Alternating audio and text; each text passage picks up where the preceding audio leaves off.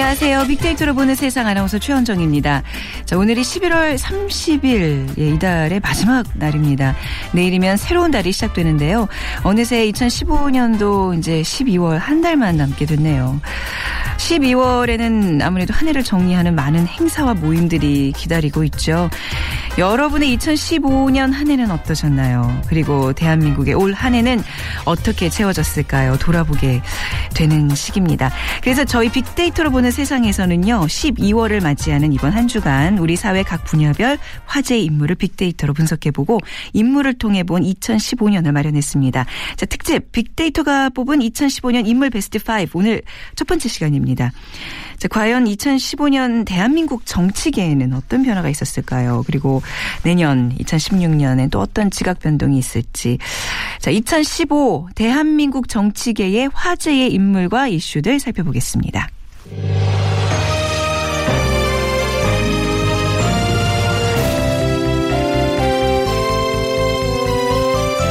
빅데이터로 뽑은 이천십오 인물 베스트.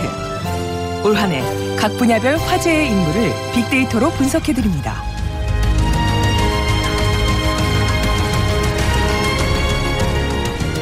네, 빅데이터로 보는 세상, 빅데이터가 뽑은 이천십오년 인물 베스트 파이브, 오늘 첫 번째 시간으로 정치 분야에 대한 얘기 해보겠습니다. 함께 얘기 나눠주실 분들입니다.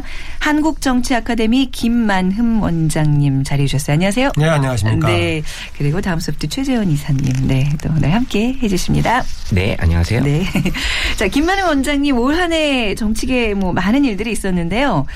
좀 어떤 해였다, 이렇게 좀 정리를 해볼 수 있을까요? 한 달이 남았으니까 한 달에 급변하는 또 중요한 결과를 거둘지 모르겠지만요. 네.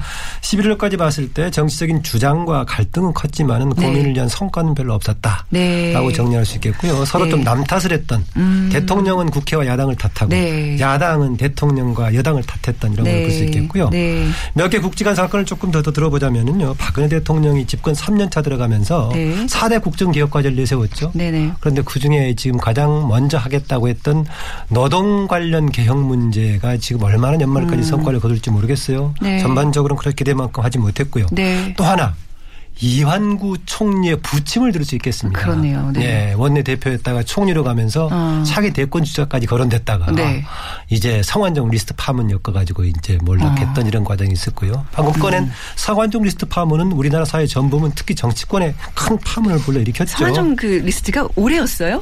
그렇죠. 아, 올해였구나. 굉장히 금방이었던 것 예, 같은데. 예, 뭐 한 몇 년 전 일같이 좀 느껴지는데, 아, 예. 올, 올 정치계가 굉장히 시끄러웠네요. 그러고 보니까. 예, 여당 내부에서는 또 네. 배설의 정치 파동이 있어가지고 네. 막 뭔가 세력관계가 왔다 갔다 했고. 맞아요. 했고요. 여당 야당에서는 또 개파들 간의 어떤 그렇죠. 예, 다툼이 굉장히 또 심했어요. 야당은 이제 문재인 대표가 네. 이십팔 전대에서 대표가 되면서 굉장히 주목을 받았는데 네. 이후로 그냥 길이 순탄치가 않은 그런 상황이고 음, 네. 마지막 해 지금 십일월 달에 민주화를 대표했던 양김해 한 사람이었던 김영삼 전 대통령 어. 서가신 게 또 중요한 정치적인 사건을 들 수 있겠습니다. 네, 어게 간단히 지금 얘기 들어봐도 굉장히 삼십 분 동안 이게 우리 이천십오년 정치계를 분석할 수 있을까요? 아무튼 좀 부지런히 해보도록 하겠습니다. 시민들은 올해 정치계의 화제 인물로 어떤 인물을 떠올리고 있는지 거리로 나가봤습니다. 김영삼 전 대통령 서거, 뭐 민주화를 위해서 굉장히 큰 업적을 세우신 분을 알고 있고요. 그래도 민주화를 가장 크게 꼽을 수 있을 것 같고, 그다음에 또 문민정부 초대 대통령이시잖아요. 공평하게 하려고 좀 노력하셨지 않나, 뭐 그런 생각 좀. 유승민 의원 대립각을 세우고 신기하게 보잖아 생각해, 저 입장에서는. 서울시장 박원순, 그다음에 반기문, 유엔삼 총장. 오분이 조금 기억에 남아요. 앞으로 그분들이 나오시면 누가 나와도 잘할지 못할지 모르지만 좀 낫지 않을까. 많은 사람들이 이슈가 되는 거죠. 김무성, 왜냐면 티비에 많이 나와서, 다른 뭐 선거 그런 공천 문제도 그렇고, 그래서 많이 나와서 생각난 사람은 일단 김무성 대표였던 것 같습니다. 김무성? 국정화 교과서 뭐 이런 것도 나오면서 이제 그 아버지 얘기도 나오고 그런 것 때문에. 성남시장 이재명요. 당장 시민들은 복지가 중요하잖아요, 살아가면서. 근데 그 부분에서 성남시장이 자금도 어떤 식으로 끌어모아가지고 다 베풀어주잖아요. 반기문 님이요. 그 유엔에서 오바마 대통령님이랑 그 종교가 하나가 돼야 된다 이렇게 뭐 말씀을 하셨더라고요. 그래야 이제 평화가, 왜냐면 전쟁이 많았었잖아요. 그런 말씀을 해주셔서 되게 감동이 받았었거든요. 감동을. 문재인 야당 대표 항상 좀 옆길로 빠지는 것 같고 해서 그래서 기억에 남는 것 같아요. 네, 우리 시민분들의 다양한 호심탄회한 얘기 들어봤습니다. 이 정치인이라는 게 그런 것 같아요. 어떤 개인 정치인으로서의 영향, 영향력도 중요하지만 이 노출이 얼마큼 되냐에 따라서 사실 이게 좀 대중의 또 인기가 중요한 거잖아요. 네. 정치인의 생명에 있어서 많은 분들이 이렇게 많이 이렇게 접한 분들 얘기를 하게 되죠, 아무래도. 네. 그렇습니다. 그래서 네. 과거에서부터 네. 정치인들은 본인의 부음 기사만 아니면은 네. 많이 나는 게 좋다라고까지 얘기할 정도였고요. 네. 오늘도 물론 자료가 되는 빅데이터도 그런 데서 나올 것 같은데요. 네. 그래서 아무래도 대통령과 여야 대표적인 지도자들 국민들은 주목할 것 같고요. 그쵸. 드러나지 않는 사람 중에서는 음. 아까 그 시민들의 반응에서 나왔지만은 음. 성완종 씨, 네. 이완구 네. 전 총리, 네. 또 유승민 전 원내대표, 네. 국내에 없는 반기문 유엔 사무총장 이런 분들도 추가로 거론이 되는 것 같습니다. 네. 오늘 이제 몇 분 얘기를 나눠볼 텐데 그. 뭐 빅데이터 상으로 이제 어떤 기준으로 이게 선정이 된 인물들인가요? 오늘 화제 인물들. 네. 네. 이천십오년 일월 일일부터 네. 십일월까지 블로그가 한 칠억 건 정도 됐고요. 트위터가 네. 한 칠십칠억 건 정도 됐으니까요. 칠십칠억 건이요. 네. 네. 정말 많은 양의 네. 데이터를 통해서 이 정치계 인물로만을 언급한 그런 인물들을 뽑았고요. 네. 다행스럽게도 이렇게 한쪽에 치우치지 않게 아. 예, 잘 아주 나와서 정말 다행이었습니다. 다행스럽게요. 네네. 어, 지금 이렇게 어, 리스... 걱정 많이 했었거든요. 어, 리스트. 최재원 리스트가 이게 굉장히 이게 공평하게 좀 잘 뽑혔다는 분들이. 그래서 이 원래 에스엔에스가 네. 자꾸 이제 한쪽으로 치우칠 거다라고 사람들이 많이 생각들을 음. 하시는데 네. 제가 한 사 년 오 년 계속 이 에스엔에스만 분석하다 보니까 어. 점점 많이 또 중성화되고 있습니다. 아, 그래서, 그런가요? 네. 그래서 저는 내년 총선 때 정말 그 이런 부분들의 역할을 음. 좀 에스엔에스가 할 수 있을까라는 기대를 많이 하고 있는데 네. 어, 어쨌든 사람들의 심리 자체가 이제 너무 한쪽으로 치우치게 되면 네. 어, 어떤 그 중립을 지키려고 하는 그런 게 또 네. 활동이 되기 때문에 맞습니다. 저는 그런 관점에서 이제 이 에스엔에스 데이터도 의미가 있는 데이터다라고 이제 어, 보고 있는 거죠. 굉장히 중요한 지금 변화를 짚어주신 게 에스엔에스 상의 어떤 그 통계나 어떤 이 분석들을 신뢰하지 않는 사람들이 많더라고요. 이건 그쵸. 굉장히 좀 네. 한쪽으로 편향돼 있다. 근데 이제 좀 세월이 지날수록 이게 좀 중심으로 좀 가고 있는 분위기다. 네네. 얘기를 해주셨습니다. 자, 빅데이터가 뽑은 이천십오 년 인물 베스트 오 첫 번째 인물 누군가요? 네, 뭐 이게 뭐 순위라는 게 큰 의미는 없지만요. 네네. 일단 첫 번째로 말씀을 드리는 건 어, 수식어로는 제가 고전하는 새정치민주연합 당 대표 문재인 이렇게 음. 이제 붙여드렸고요. 네. 그래서 이천십오 년 그 문재인에 대한 에스엔에스 상에서의 감 성 비율을 봤을 때는 긍정보다 부정은 좀 높았고요. 네. 그리고 어, 높은 언급량을 보이는 단어는 어, 희망. 이런 부분 사람들이 이제 기대하는 단어라고 볼 수도 있는 거고요.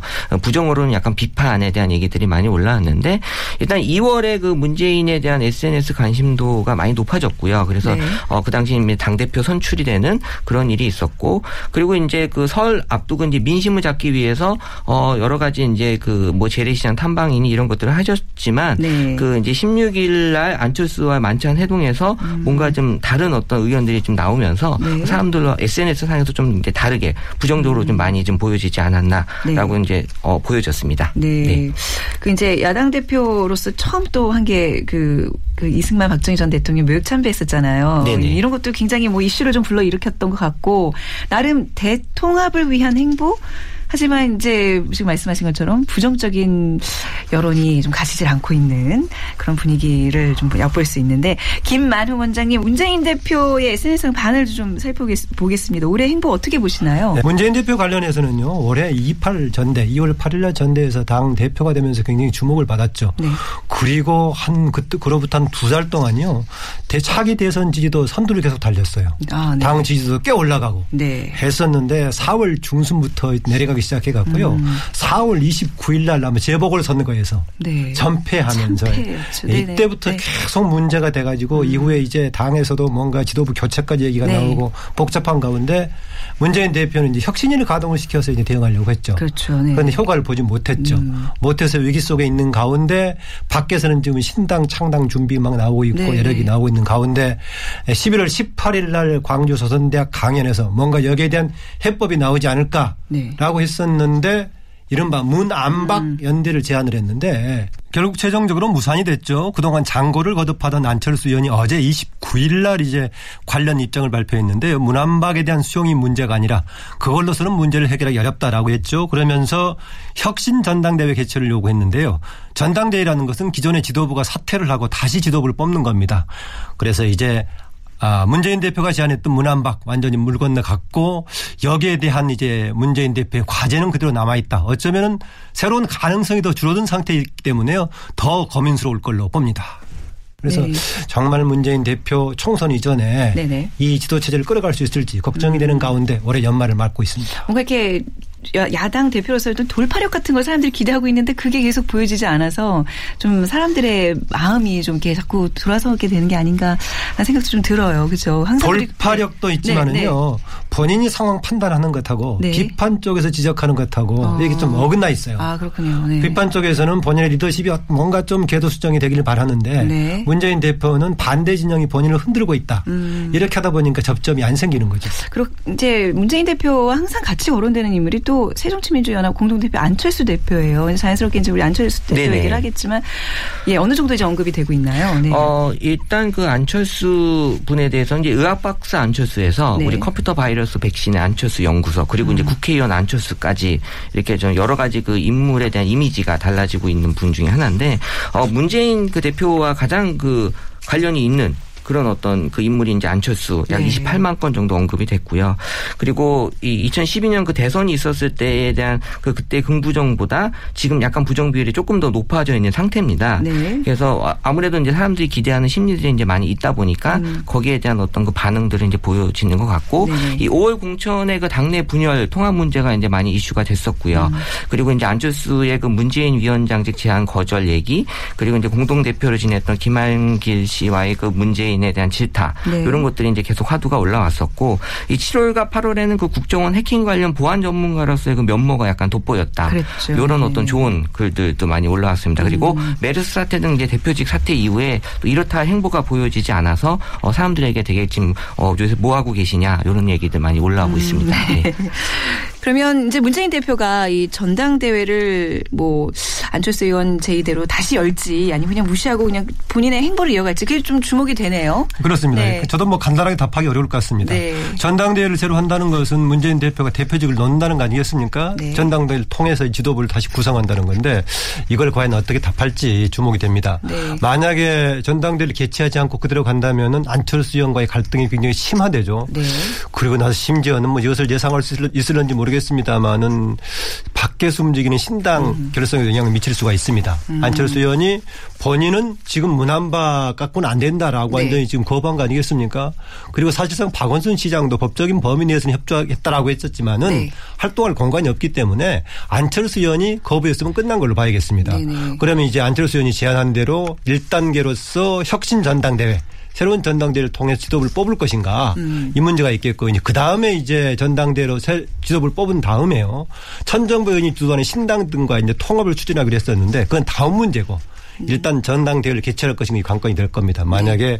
여기서 전당대회를 개최하면은 서로 수렴이 되겠지만은 네. 그렇지 않는다면은 갈등은 더 격화될 거다. 그렇게 봅니다. 네. 안철수 전 대표의 등장부터 그랬지만 올 한 해도 또 이번 사건에서 봤다시피 항상 그 알파 오메가의 역할로서 어떤 안철수 전 대표 어떻게 평가하시는지요? 네. 네. 지난해 그 칠삼공 재보선에서 네. 패배한 이후로 김한길 안철수 공동대표 체제가 무너졌죠. 그리고 나서 올해 별 역할이 없었습니다. 대표에서 물러간 다음에요. 그럼에도 불구하고 이제 대권의 유력한 주자 중에 한 사람이기 때문에 항상 역할이 중요하죠. 그리고 새정치민주연합으로 이름을 바꾼 새정치도 사실 안철수 의원 때문에 붙인 이름 아니겠습니까? 네네. 그래서 굉장히 중요합니다. 물론 예전에 비해서 지지도는 상당히 떨어져 있는 상태죠. 올해 봤을 때 별 역할이 없다가 메르스 사태하고 국정원 해킹 문제가 등장하면서 안철수 의원이 부각이 됐습니다. 메르스 사태 때는 본인이 의사이니까 네. 주목을 받았는데 별 역할은 하진 않았고요. 그 다음에 국정원 해킹 문제가 터졌을 때는 본인이 또 이제 바이러스 문제 전문가니까 음. 역할하기 필요하다 해가지고 국민정보지키기위원회 위원장을 맡았었죠. 특위위원장을 이 맡았을 때요. 과연 안철수 정도의 대권급에 해당되는 정치인이 기능적인 역할인 그런 바이러스 문제에 대처하는 음. 그런 전문가로 하는 것이 바, 과연 도움이 될까 네. 했었는데 실제로 큰 결과는 보지 못했습니다. 음. 오히려 중요한 안철수 의원의 부각은 문재인 의원이 혁신위원회를 가동하면서요. 네. 성과를 별로 못 내고 있을 때 거기에 대한 문제를 지적했습니다. 네. 그게 혁신의 초점이 아니라 뭔가 현재 새정치민주연합의 풍토를 바꾸는 게 필요하다라고 지적하면서 크게 뭐 여덟 가지 열 가지를 주장을 했는데 핵심은 문재인 대표를 중심으로 한 세력들의 문제점, 즉 뭐냐. 과거에 낡은 진보 문화를 바꾸자. 진보 정치 문화를 바꾸자 이런 등등 제안했다가요.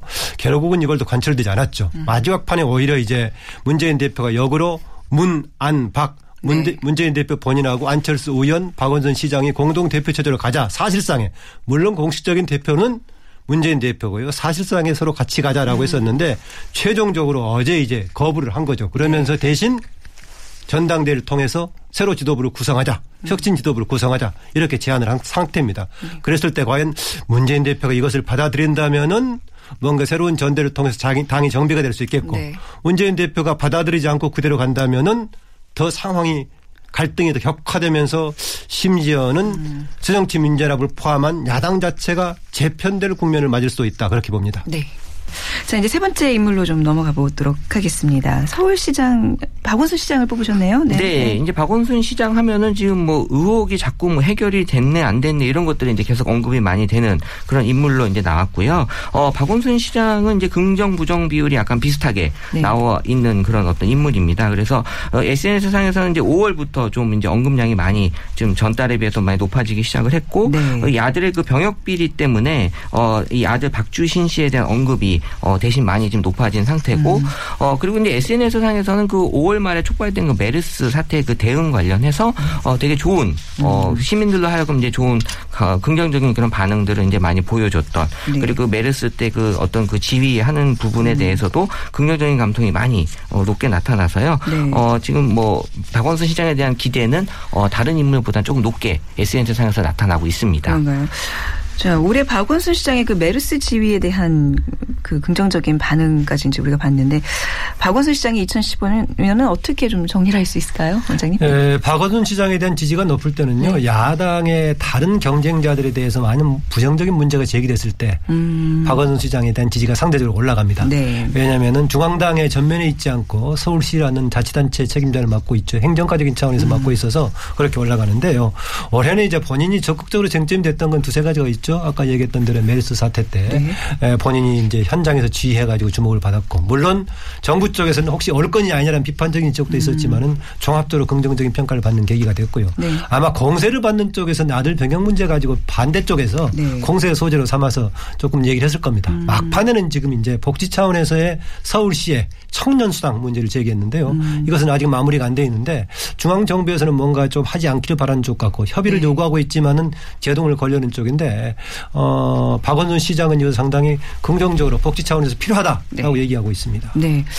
자, 이번에 네 번째 인물로 넘어가 보겠습니다. 그, 아까 우리 시민들도 사실 이렇게 얘기를 많이 하신 분 중에 하나인데 제가 보기에는 대통령 다음으로 어떻게 좀 언론이나 이런 노출 빈도가 가장 높은 분이 아닌가 싶어요. 네, 네. 맞아요. 그 제가 수식어를 넣은 것도 무성한 논란 속의 김무성이라는 어. 수식어가 네, 딱 맞게 떨어졌는데요. 네. 이 새누리당 대표 최고위원으로서 어, 얼마 전 그 김영삼 전 대통령의 서거와 같이 많이 언급이 됐던 분인데 사실 김영삼 대통령하고 김무성 그, 그 최고위원하고 관계가 있어라고 사람들이 몰랐던 분들이 꽤 많았던 것 같아요. 음, 네. 그래서 그 부분에 있어서 이제 김영삼 대통령 전 대통령 서거로 사람들에게 많이 인식이 좀 바뀌었던 것 같고요. 네.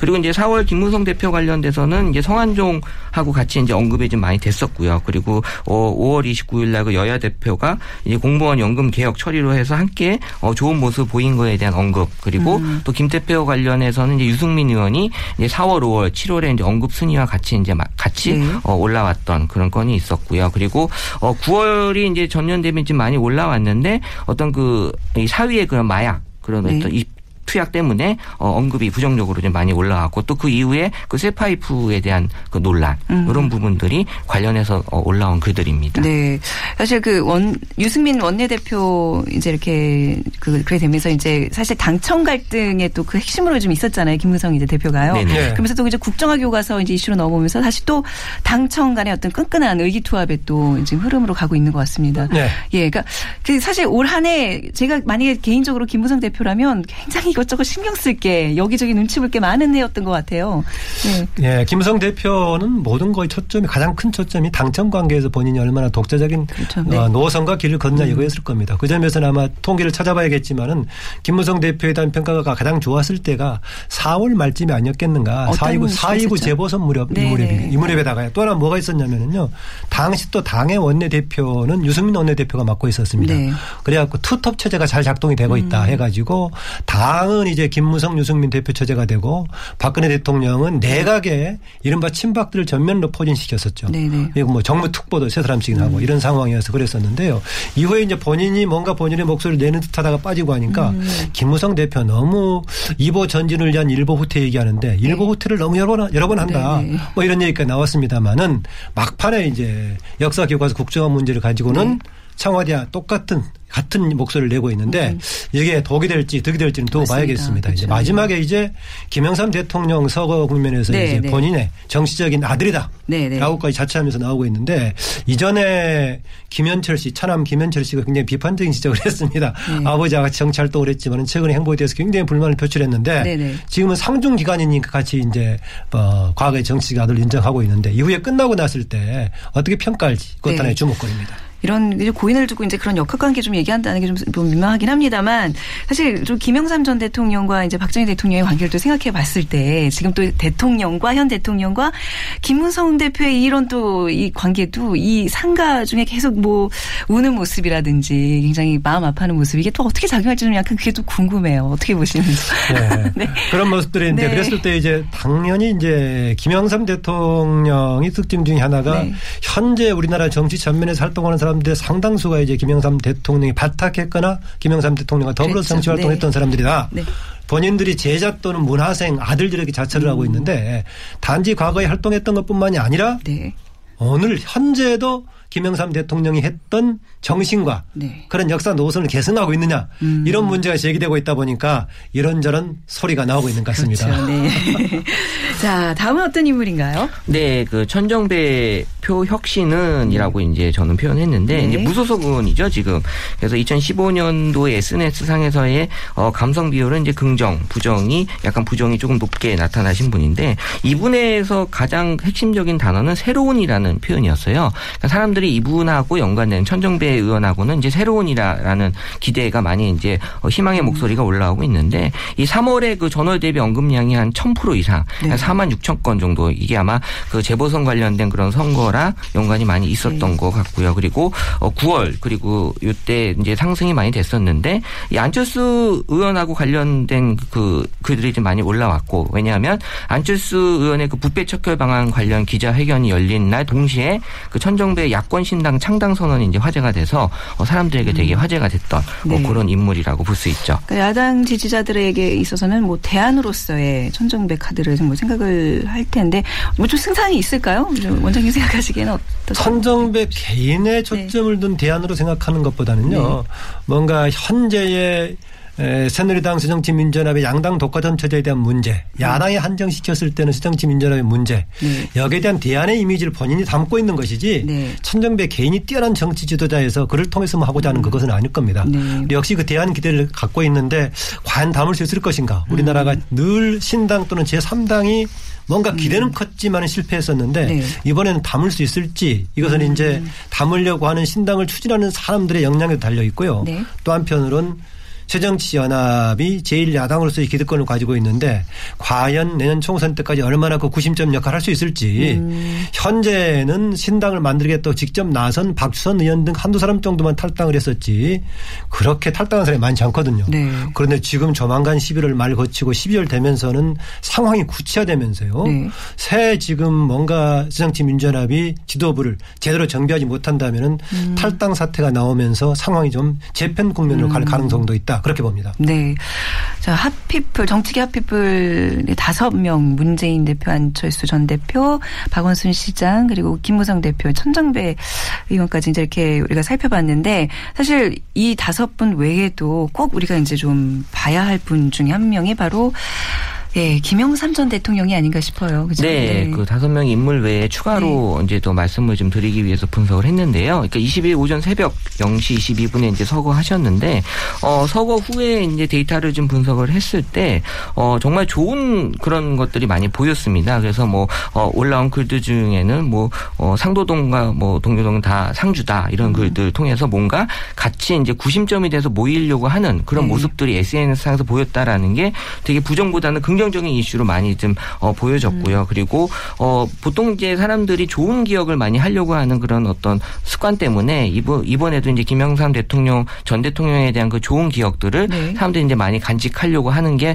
어, 보여졌고 그런 것들이 또 어, 다른 여러 가지 이슈들과 같이 하나의 그런 새로운 이슈로서 음. 어, 나오려고 하는 것들이 되게 어, 좋게 보였던 그런 어떤 김영삼 전 대통령인데요. 네. 사람들에게는 이제 독재에 맞서 싸웠다라는 게 가장 그렇죠. 많이 네. 어, 좀 언급이 됐어요. 었고요. 그다음에 음. 민주화의 대표적인 인물 네. 그리고 또 뭐 삼당 합당 음. 이런 것들 이 세 가지 키워드가 현재까지는 가장 많은 그런 어떤 네. 사람들이 회자되는 그런 키워드입니다. 네. 뭐 공과 지금 뭐 계속해서 언론에서 짚고 있습니다만 무엇보다 민주화의 뭐 거목이라는 사실에 대해서는 이견들이 없을 것 같아요. 그 김 전 대통령 업적에 대해서 다시 한번 좀 돌아보는 시간들 많이들 가지셨을 텐데 저희 김만우 원장님 모시고 다시 한번 좀 얘기도 들어볼까요? 네. 네, 지금 이제 최 이사님께 지적하신 대로 네. 김영삼 전 대통령 하면은 한국에서의 야당에서 김대중 전 대통령과 더불어서 민주화의 중심축이었다는 것은 누구나 공인정하고 있고요.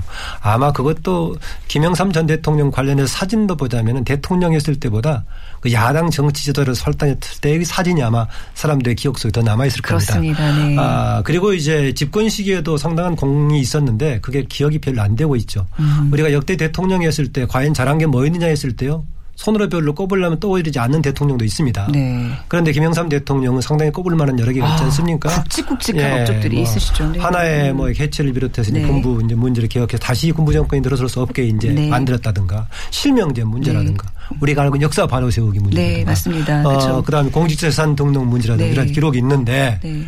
그게 이제 집권 중반에 여러 가지 사고들이 터졌습니다. 성수역의 음. 사건부터 해가지고 네네. 그때부터 조금 통치 에너지가 떨어지기 시작했다가 아. 막판에 그 이제 아이엠에프 체제로 들어가게 되면서 그게 너무 결정적이었어요. 국민들이 망각돼 버렸습니다. 그러다 보니까 국민들에게 잊혀진 상황이 돼 버렸고 네. 김영삼 대통령 하면은 뭔가 희화화된 풍자로서만 주로 음. 거론됐었는데 네. 그 점에서 이번에 서거 국면이 되면서 이제 다시 한번 그 과는 과가 있다 손치더라도 네네. 이런 우리의 민주화 과정과 또 통치기에 이런 성과가 음. 있었다라는 것을 다시 한번 제기를 해주고 다시 한번 네. 재조명이 되고 있는 것 같습니다. 그렇죠. 그러니까 정말 그 중간 중간에 어떤 그런 많은 사고들 때문에 지금 말씀하신 것처럼 통치 에너지가 좀 떨어진 그런. 안타까운 면은 있지만 진짜 그 업적에 대해서는 정말 다시 한번 좀 우리가 또 평가를 하고 재조명하는 시간 충분히 가져도 아깝지 않을 것 같습니다. 네.